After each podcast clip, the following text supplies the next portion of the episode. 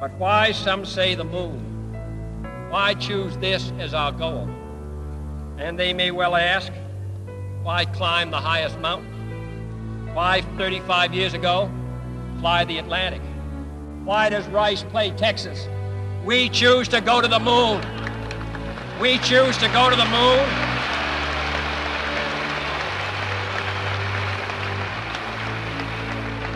We choose to go to the moon in this decade and do the other things, not because they are easy, but because they are hard.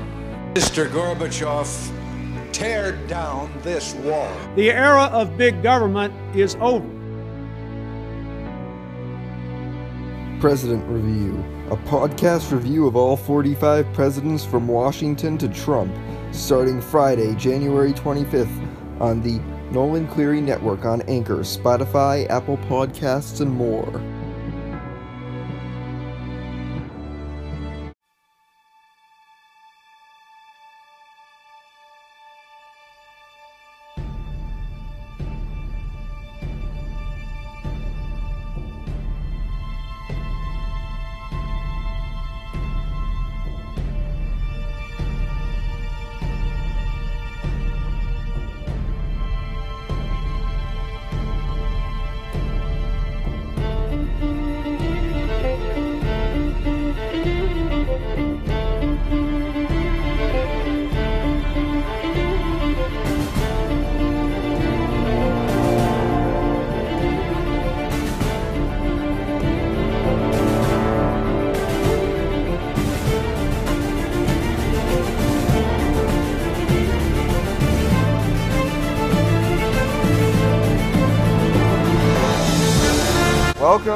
Politics Weekly. I'm your host, Nolan Cleary. Politics Weekly is a podcast on politics, news, and principles.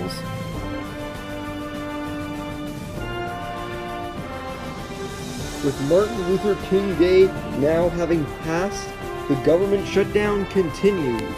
Also, Kirsten Gillibrand announces her candidacy for President of the United States this week on Politics Weekly.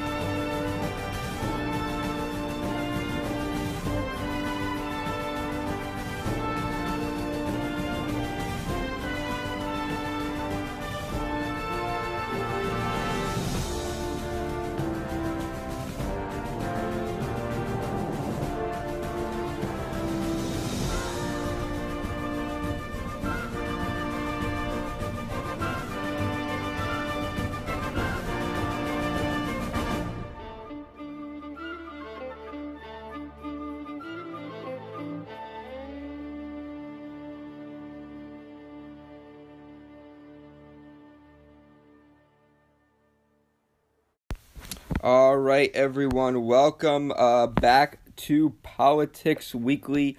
Um, what? Sorry, what's your username again?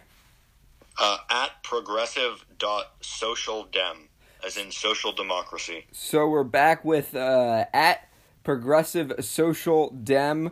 Uh, now you you uh, consider yourself a progressive uh, leftist, correct? In most senses, yes. All right. Uh, do you want to tell people a little bit about your uh, page, a little bit about what you post, and maybe a little bit about your philosophy, if you don't mind? Sure, sure. I uh, I live in California. I'm from Berkeley, so I have a very liberal view on things. But mostly, what I believe is in responsible economics, without subscribing in any way to the notion that taxation is theft, and that it is it's best to create a society and an economy that keeps the flow of wealth downward because money naturally flows up. The rich naturally get money. So it is best to create our policy based around uh, helping those who don't currently make a lot of money. In terms of my page, I try to provide policy, uh, current events, and information on policy, and I really don't take interest in the Trump Russia investigation or trivial things like that or misdemeanors of Trump. So I try to avoid posting about those because I don't believe that it is a productive use of our time to see more evidence that Trump colluded with Russia. I think, or more evidence that he is a terrible person. I think we, we've seen enough of that. All right. Well, with that, why don't we jump right into the news? Okay, so first of all, the Montana governor's race, the next one is not until a year and a half away, uh, but one Republican has already gotten into the field. Montana Secretary of State Corey Stapleton has announced he will indeed run for governor uh, in 2020. Um, if he's hoping now, Montana is considered a traditionally Republican state. Uh, Donald Trump won it by 22 points. Mitt Romney won it by double digits. Um, however, uh, they actually have not had a Democratic governor in, or they have not had a Republican governor in the state since 2004. And Corey Stapleton, the Secretary of State of Montana, is hoping uh, to uh, change that. But apparently, um, right now, there's a bit of controversy because the Montana Democratic Party is accusing him uh, of ethics violations. The way apparently the way he announced was like an ethics violated ethics laws and election laws. Um, and apparently it's the same thing that they accused Matt Rosendale of. Matt Rosendale um, was the uh, nominee uh, For Senate. Yeah, for the Senate against, and he narrowly lost to Jon Tester uh, this past midterm. Uh, he's all he's the state auditor, and now this guy is the st- Secretary of State. Uh, Democrats are hoping that uh, this could help them uh, hold uh, a governorship in a traditionally Republican state. Uh, what are your thoughts on him getting in, and what are your thoughts on the controversy around the way he got in? Well, I think that uh, I think that one, what we consider to be traditionally Republican states in terms of presidential elections, or traditionally Democratic states, can elect Republican or Democratic governors and senators, uh, especially governors, and on a statewide level, have the opposite party in control. Uh, I do think that Montana is uh, going is moving a little more will be moving toward the left, not not as much as uh, other states might be, such as Arizona or Texas, but I do think they're seeing a shift toward the left. Obama narrowly lost it in 2008. I think in 2012 he was a neoliberal candidate, and in 2016 Hillary Clinton's simply not electable, and don't think she's a good metric for determining whether Democrats are electable in these states. Now, I I have not been I follow a lot of governors' races, but I haven't followed this race. Uh, uh, I don't know if he's guilty or not. I have no idea. I do know that Montana tends to like their incumbents, but since there's no incumbent, this could be an Yeah. open race. I'd obviously like to see a Democrat win, but I don't have any particular thoughts on the race. If th- we were to run a Democrat, I'd like to see a Democrat who at least supports automatic voter registration, marijuana legalization, uh, voting on paper ballots, and a higher minimum wage. Now, I think the right now there's a rumor that um, either the uh, the lieutenant governor of the state, uh, who is a Democrat, might run uh, for the nomination, and there's also a rumor that Brian Sch- uh, Schweiker, the former governor, uh, may run for his old spot because Brian Schweiker, he was uh, obviously there are term limits in Montana, but uh, Brian Schweiker uh, or Brian Schweitzer, he um, they had after one term, yeah right? no he didn't die. Well, no, what happened was he got reelected. Um, but because they have uh, a grandfather clause in Montana, you can come back after serving two terms and run again, and then run for a, Mhm. another term. Um, Yeah, we have that here in California. right, Jerry, Brown, yeah. Fathered in. So um, some people believe that Brian Schweitzer might take advantage of that. He was considered a popular governor. Um, he served from 2005 to 2013. Um, he was popular there, and some Democrats uh, are hoping they have their fingers crossed that he's going to run, and they think if they they get really lucky, they might get Steve Bullock to run for the U.S. Senate against Steve Daines, and that might give them uh, a slim chance of picking up a seat in the Senate. Um, but that's the status of Montana in 2020 as of this point. And some people think Steve Bullock might run for president instead. Mm-hmm. Um, I don't. I don't have any particular thoughts on that. Uh, I do know that I think Steve Bullock is a good ap- a good option for the Senate. I know that he's not going to last as president past Iowa. There, he has little to no name recognition and no particular appeal. So I would hope that he explores his options beyond running for president, which really isn't one. All right. Anything else you want to say about this issue, or should we move on? Let's move on. All right. So Trump is now claiming he has uh, nothing to hide uh, in the Russia investigation. Uh, I, the uh, the Mueller probe uh, is set to come out. Uh, relatively soon, and Trump is now saying he's now claiming he has nothing to do in relation with collusion. Uh, I know you're sick of talking about the, the Russia investigation, but what are your thoughts on uh, Trump claiming that he has nothing to do with Mueller or the Mueller probe? I mean, he can say whatever, but we know he's a liar. Mm, there's been, you know, I could accept a reality. I could believe a reality in which he didn't collude with Russia, but it's clear his campaign did. And saying that he didn't do it isn't going to stop the probe, and it shouldn't. Robert Mueller should do his work. I'm pretty I'm pretty sure Trump colluded with Russia, and if Robert Mueller finds solid evidence that he did, Trump should be in handcuffs. Do you think that when the Mueller probe comes out, if there is, if you're right, and there is uh, signs of collusion, do you think uh, that that could lead to Trump either getting impeached or being forced to resign? I think the House will impeach him because it has a Democratic majority. I don't. I think he'll be acquitted in the Senate because they have a Republican majority. Uh, I don't think he'll resign. I think he's too proud to resign. Mm. Do you think that that could lead to him getting arrested or indicted, or? Yeah, I, I, I definitely think it could. I think the actual arrest would probably happen after he was out of office. Interesting. All right. Anything else you want to add, or should we move on? Let's move on. Okay, so Congressman Steve King, Republican uh, from Iowa, has been under fire for uh, some controversial comments he's made. Let me see if I can uh, pull them up. Um, he, uh, many people are saying that he, they're they're accusing him of racist. Uh, now they're um, let's see. Um, let me see if I can pull up the the official quotes. Um, um,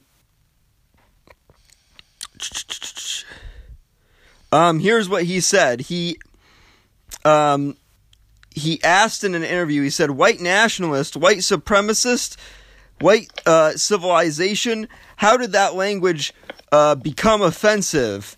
Um, uh, and uh, after this, uh, a number of different uh, Republicans condemned him. Uh, House Minority Leader Kevin McCarthy, Republican from California, uh, condemned him. Uh, um, uh Joni Ernst, Senator Joni Ernst, Republican, also from Iowa, condemned him and Senator Senate Majority Leader Mitch McConnell, Republican from Kentucky, uh, also condemned him. Um, and obviously, he was also condemned by people on the left, but there were also people on the right that were condemning him, and this led to him losing his uh, his spot. He he had a spot on one of the committees, and he was uh, kicked off of that committee because of the comments um, he made. Um, but uh, right now, um, uh, there's an attempt to try and there's another candidate. I can't remember what his name is. Ben Shapiro was in, was talking about him. Uh, there's a, an attempt by Republicans to try and uh, get him primaried out uh, in 2020. Um, uh, nobody knows if that's going to work or not. Uh, during the 2018 election, um, the Iowa he he made some other controversial comments, and the Iowa uh, the the head of the Iowa Republican Party actually con- openly condemned him, um, but he still ended up getting reelected because he was in an overwhelmingly Republican district. Um, what are your thoughts on the comments Steve King made, um, and what do you think his fate or his legacy is in the in the House? I think he'll probably end up resigning. I, you know, I supported J.D. Scholten, who ran against him in 2018, and I think, you know, he's not a great human being overall. But I think it speaks to where the party is at and has been for a long time that he has been in office since I think 2003. Yes. And he kept getting reelected even when he had like like this last election, he had someone who had the chance to beat him, J.D. Scholten, and he fell short. And I, I think it speaks to that that you know primary challenges have been a thing for a while. Steve King has been who he is for a while, and nobody had an issue with it until now. I mean, people had an issue with it. No one was putting him under the microscope about it from his party until now. And I, I think that really speaks to where the Republican Party is at because he may have been getting more bold recently, and I would absolutely credit that to Trump and the racism and xenophobia and bigotry he stoked up to win his election, and that he's carried on through the Republican Party promoting candidates that are like him. Now, um, do you think there's a chance he could end up getting expelled from Congress? Because in the 90s, there was an, an Oregon senator named Bob Packwood. He was a Republican, and he got uh, accused of sexual assault, sexual harassment. Um, and originally, all these leaders in the in the Congress um, said, "Look, look, buddy, you need to resign." Um, and originally, he refused to resign, but then uh, they threatened to expel him uh, from Congress, which is possible. Um, and he ended up resigning. Do you think that there's a, a, a chance that this could happen here, um, where um, if he doesn't resign, if Steve King refuses to resign, there could be uh, a chance that uh, Republicans and Democrats in Congress could uh, could expel him, or do you think that that's just uh, too ambitious of thought and not going to happen. I am aware of the clause that allows a two thirds majority in Congress to expel a member. I do think that it is too far fetched to happen. I think that he's been with the party a long time. He's probably made a lot of relationships. It wouldn't do them much good to expel him because the same they they could lose that district you know, they almost lost in 2018. One. Two, it would make national headlines for a few more months, dragging down Trump even more.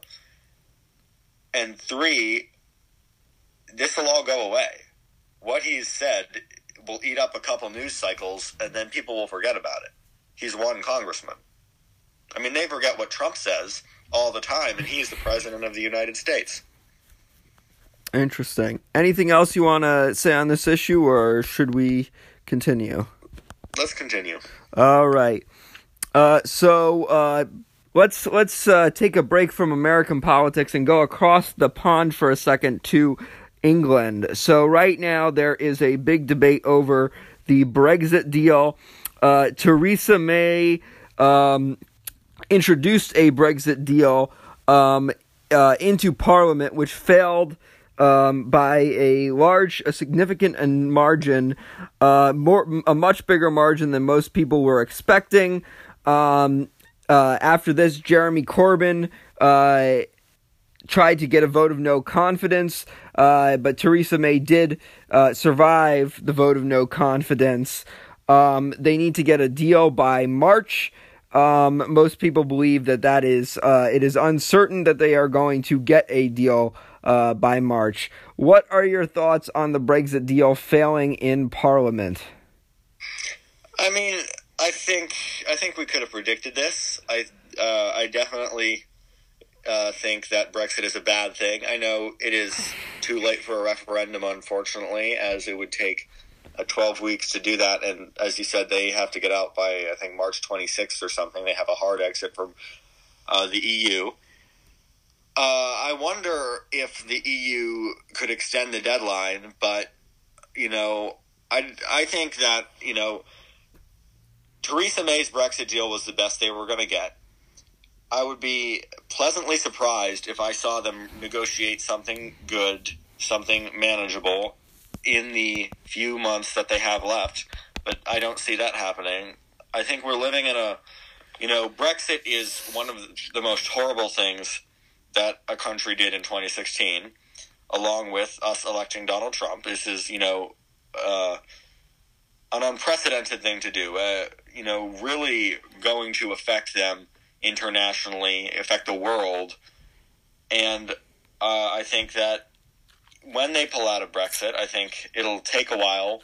When they pull out of the EU, I, I think eventually they're going to have to go back in. But I think that Theresa May tried her hardest to get a deal that was manageable. But when you have both sides fighting over something, they you know they have opposing ideologies. Something in the center is going to piss both of them off. It's not going to satisfy both of them. It's going to piss both of them off.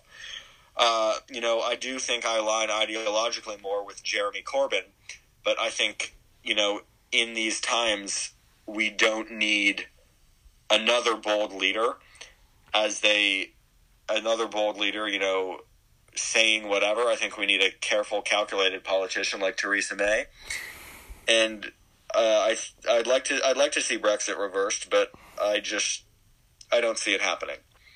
I credit Theresa May for the effort she put into the deal, and I, you know, again, I would be pleasantly surprised if they had a new deal before March when they have a hard exit from the EU without any without any sort of protection.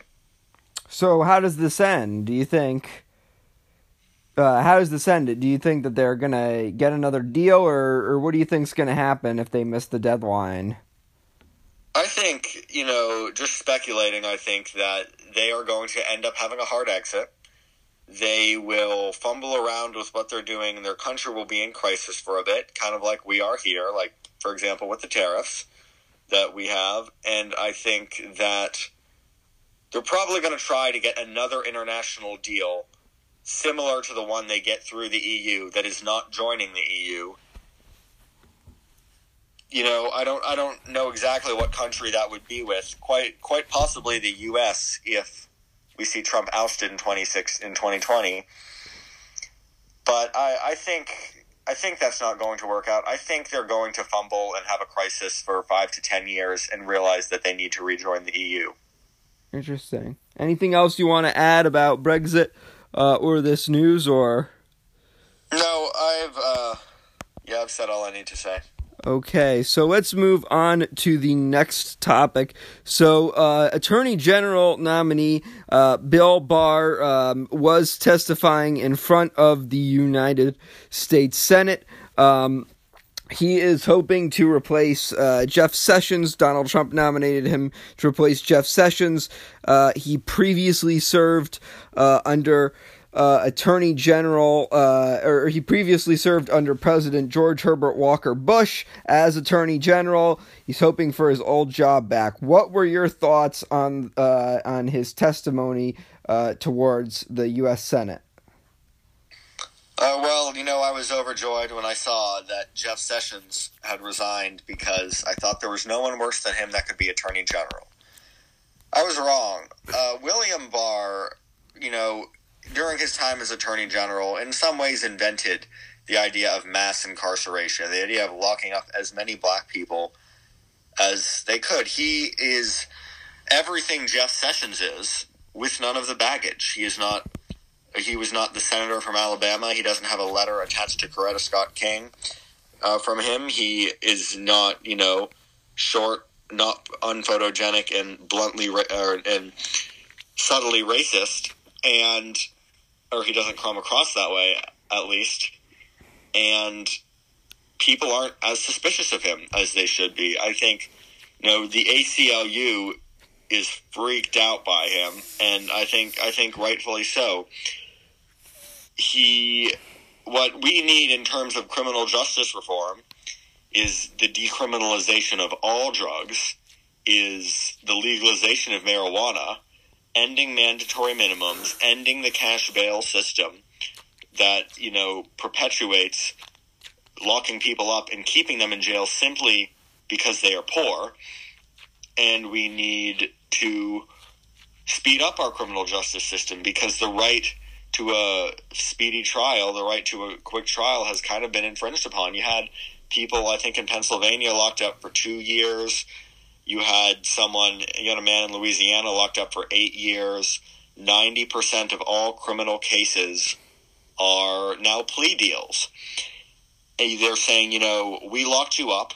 We didn't give you a trial in time, and now we'll let you out on time served if you just say you're guilty. And that is that is a broken criminal justice system. And I oh I also think that we need to ban private prisons because the idea of a private prison is simply, in my mind, one of the most immoral things, immoral policies imaginable.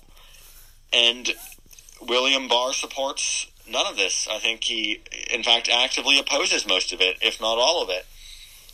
And you know, I we can't expect uh, attorney general as the left. We can't expect an attorney general that we will like, but you know, maybe not an attorney general we will hate. Uh, you know, Chris Christie, uh, unfortunately, was taken out of the running because he was the prosecutor who prosecuted Jared Kushner's dad. So he has uh, a per- Jared Kushner has personal beef with him.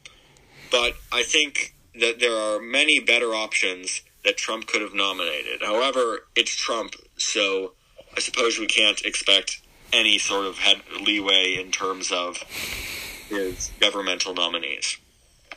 Um, do you think that there's any chance that Democrats can prevent uh, Bill Barr from getting confirmed in the Senate, or do you think that um, it's just a slip in? It's just it's just a shoe in. He, he's going to have no trouble getting in whatsoever. You know, I'd like to think so, but no, no, not at all. The Republicans expanded their majority in 26 in 2018. 18. Yeah, they Susan Collins, one of the moderate senators, voted for Kavanaugh. Joe Manchin voted for Kavanaugh, although I think Joe Manchin will have less pressure on him now that he's not up for reelection. But Joe Manchin voted for Kavanaugh. They now have a 53 majority in the Senate which means that they can afford to lose three votes. And I just don't see who those votes would be. Furthermore, he is not as controversial as Kavanaugh, and Kavanaugh got confirmed. He was previously the Attorney General. I think it is reasonable for a GOP senator to be able to dismiss any criticism of him by simply saying that he was he held the job before. He held the job before, so clearly he can hold it again. Now, I, you know, he's awful, and I would love to see his nomination get rejected, but I just don't think it will happen. Interesting. Anything else you have to say, or should we move on? Let's move on. All right. So, the next story, and I'd be interested to hear your thoughts on this. Senator Kirsten Gillibrand, Democrat from New York, says she will run for president. Uh, she's officially in. Uh, she has made this announcement. Um, what are your thoughts on Senator Gillibrand getting into the presidential uh, race? Uh, what are her shots uh, of uh, getting the nomination? And if she does get the nomination, what are your what do you think are her shots of beating Trump? Well, you know, uh, she was only a few weeks into her second term as a congresswoman when she was appointed to Hillary Clinton's seat in New York. I think she is, in every way, a discount Hillary Clinton. Obviously, it's nicer that she's younger. She's more up to date on the issues, meaning that she never held racist views. She never supported, you know, she never opposed gay marriage to the best of my knowledge, and she never really had a strong standing to. But in many ways, she is discount Hillary Clinton. Now, I do think she could beat Trump, theoretically. Uh, I think there's many ways he could beat her. I think if she has the potential to screw up a lot, but she also has the potential to be a successful presidential candidate and probably win. I do think there will be a lot of backlash if she wins because, again, like I said, she's discount Hillary. She's a white blonde woman from New York. I, I like her recent policy. She's co-sponsored the Medicare for All Act and spoken out strongly in favor of it. She's supported uh, more progressive policies recently, despite her her previous history as more of a blue dog Democrat. I don't see her winning the nomination. That's just not going to happen. I think it's kind of ridiculous that so many candidates are jumping in the race at this point, thinking that anyone can win the nomination, given that there are several very key candidates who groups are backing. No one's backing Julian Castro. No one's going to end up backing Steve Bullock. The establishment likes Kamala Harris, Beto O'Rourke, or Joe Biden, and we, the modern progressive movement, like Bernie Sanders. I don't know why Tulsi Gabbard's running. Uh, I Gillibrand has a chance to beat Trump, but I don't see her making it past California in the primary. She doesn't have anything in particular going for her compared to candidates like Kamala Harris, Beto O'Rourke, and Bernie Sanders. So I, I think she'll she'll either drop out of the race when she realizes that the polls are not in her favor, or after the Iowa or New Hampshire caucuses when she simply or the New Hampshire primary when she simply doesn't do that well. What are your thoughts on uh, Richard Ojeda's candidacy? You know, Ojeda has Ojeda has a kind of a sketchy record, but overall, I like him. I don't think that he thinks he's going to be president. I think he's running so because he knows he's tough and loud, and people will pay attention to him, and he can force the candidates on the stage to talk about more progressive policies. I'd like to see him either run for Senate or governor in West Virginia, with uh, or actually or Congress again. We have some really good progressives down in West Virginia. We've got Paula Jean Swearengin, uh, environmental activist who tried to primary Joe Manchin in 2016 and only lost because he had more funding than her, or in 2018. And she might run for Senate or governor in 2020. We've also got uh, teacher and activist Stephen Miller, who's announced that he's running for governor. I think that's his name, or Stephen Smith, one of the two. Sorry, I'm I haven't looked at it in a while. And then we have Ojeda, and uh, I, would like to see Ojeda as a surrogate for the progressive movement, running and flipping districts in West Virginia and overall turning it into a blue state. I think he's tough. I don't think he has the qualifications or the demeanor necessary to be president of the United States, and I don't think he does either. I don't think he thinks that. Now, for a while, uh, Brand. going back to Gillibrand, uh, for a while she had an A plus from the NRA. Do you think that that could hurt her uh, in uh, the 2020 primary? You know, other Democratic competitors might say, "Oh, well, back when you were in the House, you had uh, uh, uh, you had an A plus from the NRA." Do you think that could hurt her?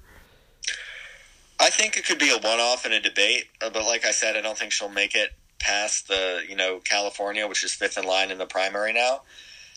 I don't see guns honestly as a huge issue in America, uh, especially to run on. It is a very polarizing issue, meaning that you know to support gun control, you know people some people support gun control, but the overwhelming uh, soundbite that people will get out of you saying that you support gun control is you are anti-gun or you want to ban guns. And saying you support something like universal background checks, which 97% of Americans support, is not going to excite people enough to get out to the polls. Just because they support a policy doesn't mean it affects them in their personal life so much that they come out to vote for that policy or for a candidate who supports that policy. I definitely think it would be a huge blow to Gillibrand if someone just mentioned that and they ran with it. But I don't think that uh, the candidates up on that stage with her or the people running ads against her will spend a lot of time focusing on the fact that she has a rating from the NRA. They need to win over working class voters, rural voters, Hispanic voters, and African American voters, and young voters. They need to get these people out to vote. And overwhelmingly, these people care more about the economic issues of wages and health care and the social issues of uh, drugs, reforming our criminal justice system, and restoring our democracy much more than they care about guns. Now, guns is an issue, but I don't see it as an issue electorally that will be addressed for some time, especially given that we have a conservative majority in the Supreme Court. Uh, and I did look it up. It is Stephen Smith. That is the guy. All right. All right. Um, anything else uh, you want to say about that issue, or should we move on?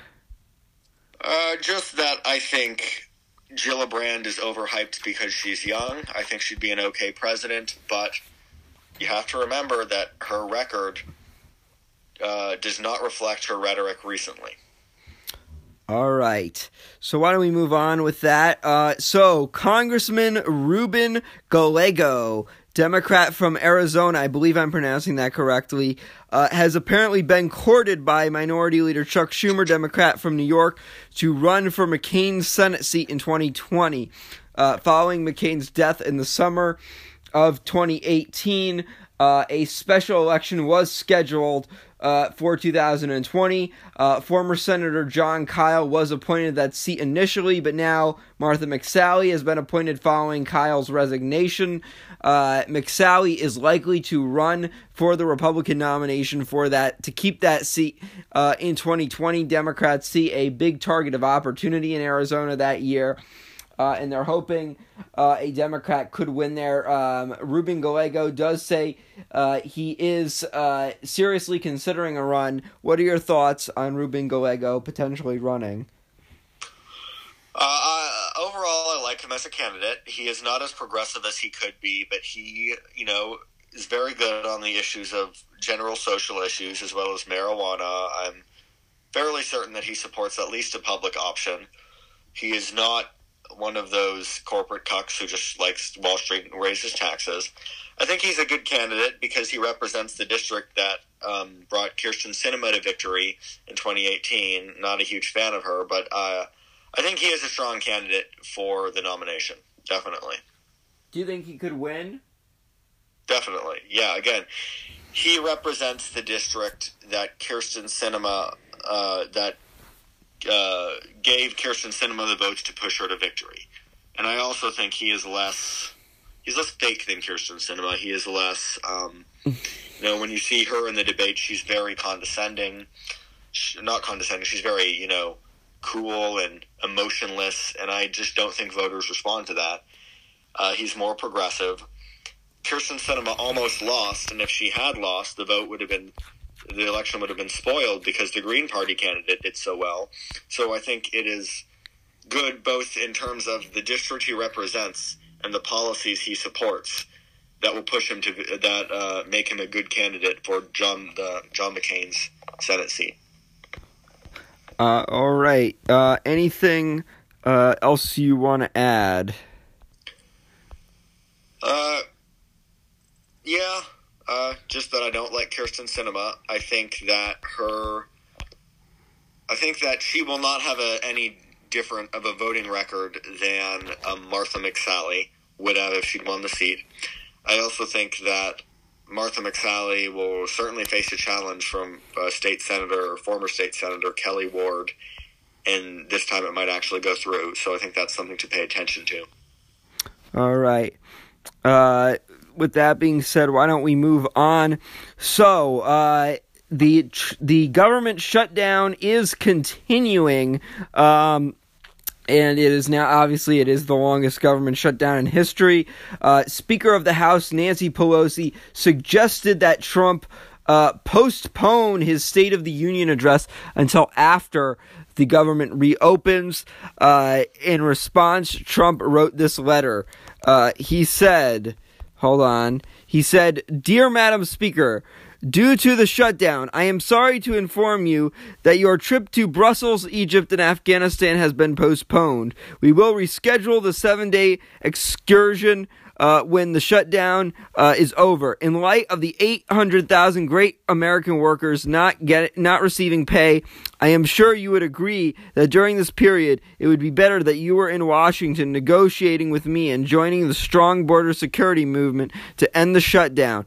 Obviously, if you would like to make your journey by flying commercial, that would certainly be your prerogative. I, I look forward uh, to seeing you uh, even more uh, forward to watching our open and dangerous southern border receive uh, the attention, funding, and security it so desperately uh, deserves. What are your thoughts on uh, the idea of postponing the State of the Union, and what are your thoughts on Trump's letter to Nancy Pelosi canceling her trip to Brussels, Egypt, and Afghanistan? I think both of these were power moves. Uh, these people, you know, fl- uh, flicking their middle fingers at each other. I think that I, I did, in fact, laugh, though, when Charlie Kirk said the mainstream media, the headline for the mainstream media on Trump's letter to Pelosi will read Trump stops old lady from taking much needed vacation.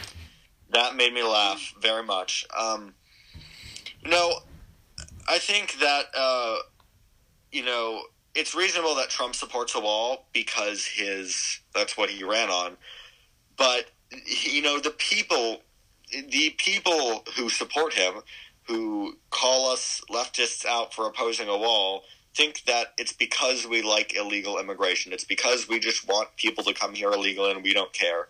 I think it's really glossed over that everybody in Congress, everybody, supports stronger border security. Even Bernie Sanders supports stronger border security. A wall is simply an ineffective method. Now, I understand that in terms of partisan gridlock, theoretically, uh, both parties could be blamed for the government shutdown. But I think that I also think that when when you are asking for something different than what it is you already had, meaning that Trump is asking for he is asking to keep the government going and something else. I think all he has the right to ask for from a now gridlocked government, given that the opposing party controls one House of Congress, is the budget that he had last year. I think that is all he has the right to ask for. And they have already given him increased border security. And I have no problem criticizing my country or my party and my country when it deserves it, but I, the, the shutdown falls completely on Trump. He claimed responsibility for it, and now he's reneging on that. All right. Um, now, I think that's all the stories we had, but you said that there were some things you wanted to talk about in terms of economics. Um, and sure. So, what, what did you want to talk about?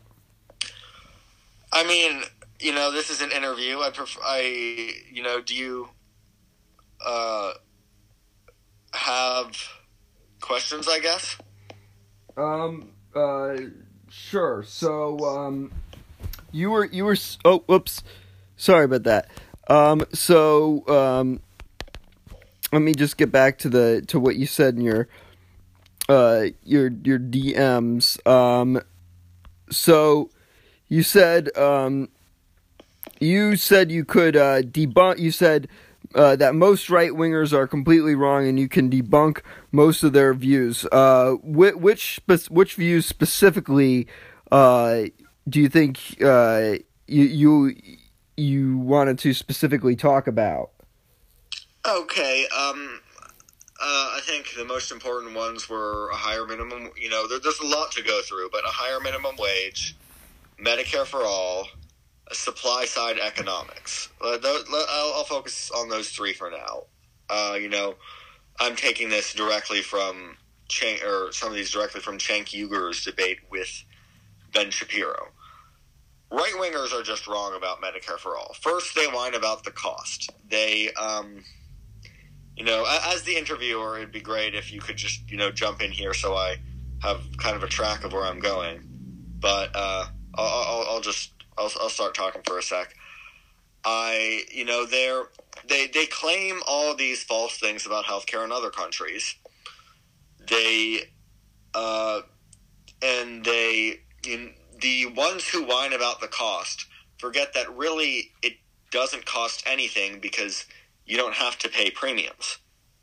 You don't have to, instead of paying 10 grand for private insurance, you're paying $5,000. These numbers aren't entirely accurate, but $5,000 extra in taxes to buy insurance from the government. So I have been through it all, and I see, simply see no substantive argument against Medicare for all, other than the theoretical idea that one would rather have the freedom to die uninsured than the safety net of good health care through taxes. Now you said we should get at the beginning of this uh, the episode. You said we should get rid of the notion that taxation uh, is theft. Um, uh, what uh, are your th- uh, why do you believe this? Um, and what uh, problems in specific do you think arise from the statement taxation is theft? Well, there's the whole moral stand- sense where we live in a society and we need to help each other out.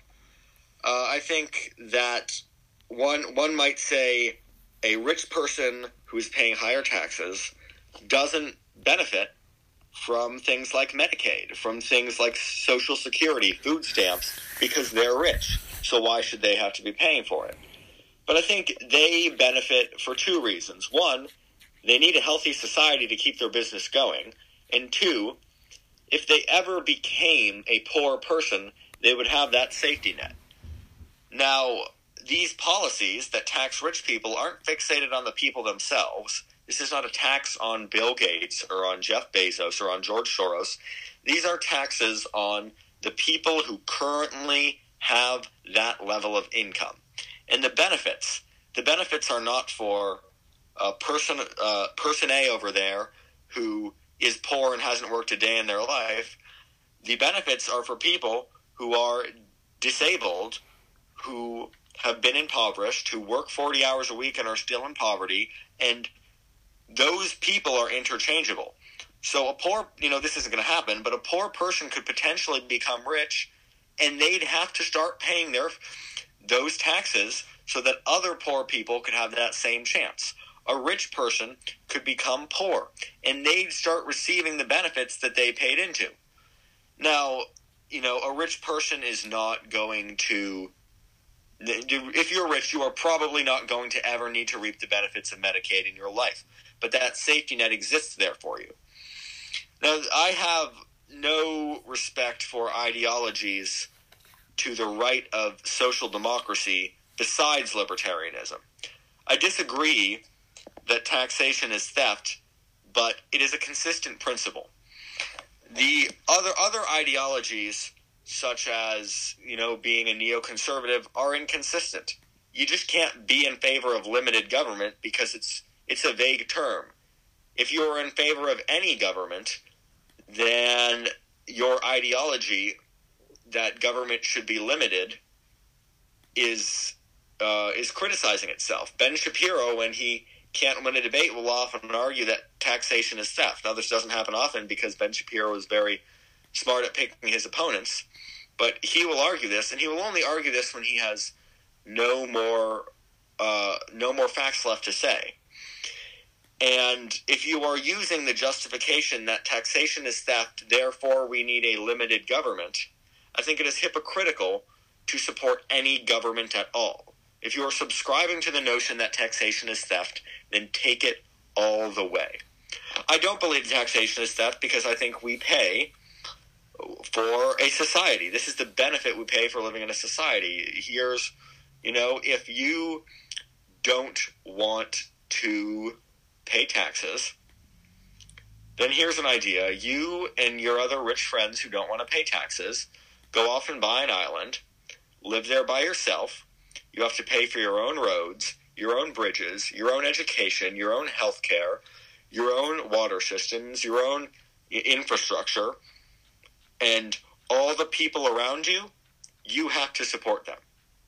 You don't get the benefit of customers or of associates or of inventions that came about from people who went to who receive the benefits of public education, who receive the benefits of driving on a road, who receive the benefits of food stamps if they are food insecure. You don't get that. And I don't think that anyone would take that offer. Therefore, they are conceding that they need all of those things, so taxation is not theft because you're paying for all of those things. Um, do you believe uh, collectivism uh, is a positive or a negative uh, aspect of our society? doing things collectively or uh, spe- collectivism specifically in economic terms? Uh, I guess either. I think uh, you know, there's a Dr. King quote I can refer to. It's uh, capitalism ref- uh, fails to realize that life is social. Uh, communism fails to realize that life is personal. Uh, creating a society is about reconciling the needs of the individual and the members of the society. I think that, you know, if you are educated and therefore produce more, it makes sense that you should be earning more than someone who works less than you or who is less educated than you. However, I think that everyone's children, I think that everyone should have the right to housing and health care and food. Now, uh, I think that everyone's children should have the right to all of these things and education. So everyone starts out on the same level. I live in a, in a fairly rich area. Uh, our property taxes go to a rich school. They pump out smart kids. But there are places in a place with low property values a place with, uh, you know, poorer people would pay less in property taxes, less in taxes altogether. They would have um, le- worse infrastructure, worse education because of this, so they'd stay poor. And businesses wouldn't invest in that area necessarily because the local consumers uh, aren't spending enough money for it to be profitable. And I think that has to be recognized in terms of where the free market just doesn't work. I think, and I think that there are services that have to be provided by the government necessarily, such as security, the both military and cops, such as uh, certain regulations, because you know we have to face that not everyone's educated, not everyone knows exactly what they're doing. You wouldn't know if you if we had no building codes you wouldn't necessarily know if you moved into a building and it was entirely unsafe, and that could kill you. And th- you know this is broadly applicable across uh, almost every industry. So I think collectively we need a public education system, a system of security uh, and law enforcement, a system of uh, uh, I guess I guess welfare for the poor if they need it, a system of health care, whether it is uh, in pairing with the private sector or entirely government run, and a system of infrastructure, so roads, bridges, water systems, power grids, wastewater plants to connect us all. And for this, I think we need collectivism. Now, I think socially, you know, in terms of sexual orientation, what gender you identify with, what you choose to do with your life so long as there is no victim of it, such as drugs, victimless crimes. You should be able to do whatever you want. We have, uh, we make things illegal when we should make things illegal when they are harmful to others. But I definitely think that the needs of the individual are very important and that individuals should be valued on how much they contribute to a certain extent. Everyone has a certain standard for their life, but if you are more productive to society, it makes sense that you make more money. Now, I don't believe that Jeff Bezos is more productive than any of his Amazon workers. I could be wrong about that. But that's how I feel about uh, collectivism. Um, now, um, how do you believe uh, you can get more progressives to win uh, in 2020?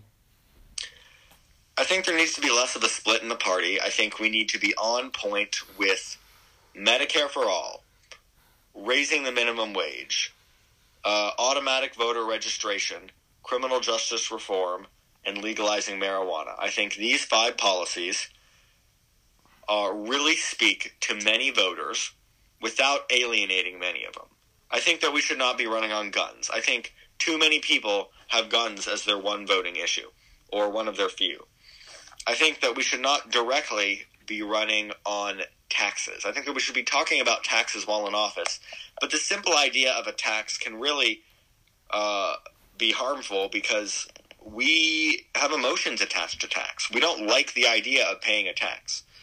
We like the idea of having good health care which is why if you talk about Medicare for all and then raise people's taxes, people won't complain because they have good health care. But I don't think direct directly uh, talking about tax policy is the way to go. I think we need. I think there's a lot of issues out there, and it. Um, but I think those are the five big ones: marijuana legalization, a higher minimum wage, uh, Medicare for all, uh, automatic voter registration, and criminal justice reform. This these um, these policies really speak to a lot of people, but they don't harm. There there's no victims of them. So when you talk about you know raising taxes on the middle class to benefit the poor, poor, you might have a middle class person not liking that idea because they know that they'd have to pay more taxes. But when you talk about raising the wages of millions of workers, that mil- those millions of workers will hear it, but no one's going to hear, you know, raising the. Uh, no one's going to hear workers being paid more. They don't deserve that. I don't think that's going to alienate voters as much. And also, you know, the Democratic Party is an, is obscenely stupid. I don't see how they think that centrists can appeal to people in you know in states that we need to flip given that they never have before. Bill Clinton is the only centrist who who has ever really been a successful uh, electable politician and he had so much else going for him. I think that you know we could use centrists to go the southern route, but even so Stacey Abrams almost flipped Georgia blue. And I think she will flip Georgia blue running for Senate in 2020. And I think we can flip the entire Midwest blue, or, you know, over 10 years, talking about these economic populist uh, policies. The idea behind running a centrist is that they'll be more moderate, so they'll be more palatable to a Republican. But they ignore the fact that, one, we need candidates who excite voters not candidates who voters agree with, because voters are based on emotion, not on policy. And two, most Americans support the progressive ideals. So the it is I think it is obscene to me that when you know seventy per, over sixty percent of Americans support you know all of our policies, and seventy percent, seven in ten support Medicare for all, that you wouldn't run on that. It's it's preposterous and it was you know the the funniest one of the funniest things I've ever seen a politician say was Joe Donnelly saying the people of my state when they hear Medicare for all are immediately turned off because they hear socialism. But when they hear we're going to improve your health care by working with the private industry to make premiums go down and coverage expand they really like that. That is an idiot thing to say. He is a senator who lost in a race he could have easily won, and it's not a good soundbite. Voters like sound bites. So that is what I think will carry the Democratic Party to victory in 2020. I am definitely endorsing Bernie because he has the most integrity of uh, any politician currently in office or who has been in office for 30 years and he is, you know, the most qualified. And I think he'll generate the most excitement, which will translate into victories in the Senate and House and state governments where we desperately need them. All right. Uh, anything else uh, you want to say before we sign off? Uh, no, no thanks. All right. Before you go, why don't you tell people where you can be found on social media if there's any other places aside from Instagram? All right. Um, no, that's about it. At progressive.socialdem on Instagram. All right. Thank you, sir. Thank you. Make sure to, and everybody listening, make sure to listen to the first episode of uh, President Review coming out this Friday. Thanks. Bye. The American dream is not a sprint or even a marathon but a relay. Our families don't always cross the finish line in the span of one generation, but each generation passes on to the next the fruits of their labor. The former HUD secretary, the former mayor of San Antonio, and the twin brother of a congressman, who is Julian Castro, the Democratic 2020 contender who hopes to be the America's first Hispanic president.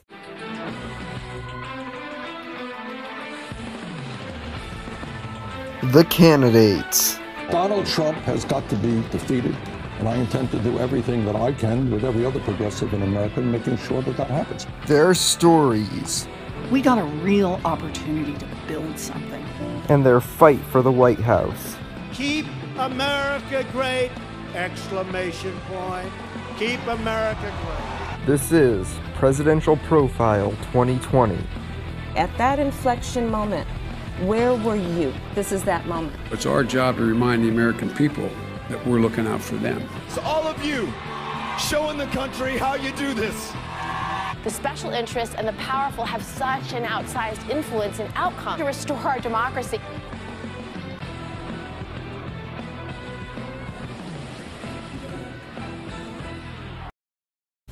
Julian Castro was born in San Antonio, Texas on September 16, 1974, the son of Maria and Jesse. He is twin brothers with Joaquin Castro and is a minute older than his brother. The son of a political activist, Castro's mother Maria had launched an unsuccessful campaign for San Antonio City Council just three years before his birth in 1971. She founded the Raza Unida Party, which translates to the United People's Party. Castro has credited his mother for his and his brother's future involvement in politics and has claimed his mother brought him to political rallies as a child. Castro's father, Jesse, was also an activist as well as a math professor. Born out of wedlock, Castro's parents separated when he and his brother were eight years old. Growing up, Castro graduated from Thomas Jefferson High School and attended Stanford University in college. He graduated from Harvard in 2000. A year later, Castro was elected to the San Antonio City Council, the same office his mother sought out unsuccessfully. He defeated a crowded field of challengers with 61% of the vote. After being sworn in, he became the youngest person to hold that position at age 27. A year after this, his brother Joaquin was elected to the Texas state legislature. Julian Castro held his seat in San Antonio, Texas uh, until 2005 when he opted to run for mayor of San Antonio. Castro was widely viewed as the frontrunner for the position. However, he was narrowly defeated by retired Judge Phil Hardberger. Castro briefly let, left the political spotlight to pursue law. During this time, he married Erica Lira, to whom he has two children with. However, in 2009, Castro launched another run for mayor of San Antonio. Christian Archer, the campaign manager for Hardberger in 2005, agreed to head Castro's campaign. Castro went on to win, receiving 56% of the vote. During his time as mayor, Castro made LGBT rights a central issue of his time as mayor, as and pushed back against a law that prohibited same-sex marriage in the state of Texas. The law was later overturned by the Supreme Court in 2015. Castro won re-election in a blowout victory in 2011 and 2013. In 2012, Joaquin was elected to Congress, representing the 20th district in the U.S. House of Representatives in Texas, a position he holds to this day. Julian Garrett garnered national attention after giving a speech at the Democratic National Convention in 2012. My twin brother, San Antonio Mayor Julian Castro. After President Barack Obama won re election that year, he offered Castro the job of Secretary of Transportation. However, Castro declined, instead, eyeing a potential run for governor of Texas in 2014 after incumbent Republican Governor Rick Perry announced his retirement. However, Castro eventually opted against running and accepted an offer to serve as Secretary of Housing and Urban Development that year. He was confirmed to that position overwhelmingly in the United States Senate. He served in this position until 2017 when Obama left office as president. In 2016, Castro was viewed as a potential contender for the presidency. However, he declined after former Secretary of State, former New York Senator, and former U.S. First Lady Hillary Clinton entered the field. After she won the Democratic nomination, many speculated Castro could be in the running for vice president. However, Virginia Senator, former governor, and former mayor of Richmond, Tim Kaine, was selected instead.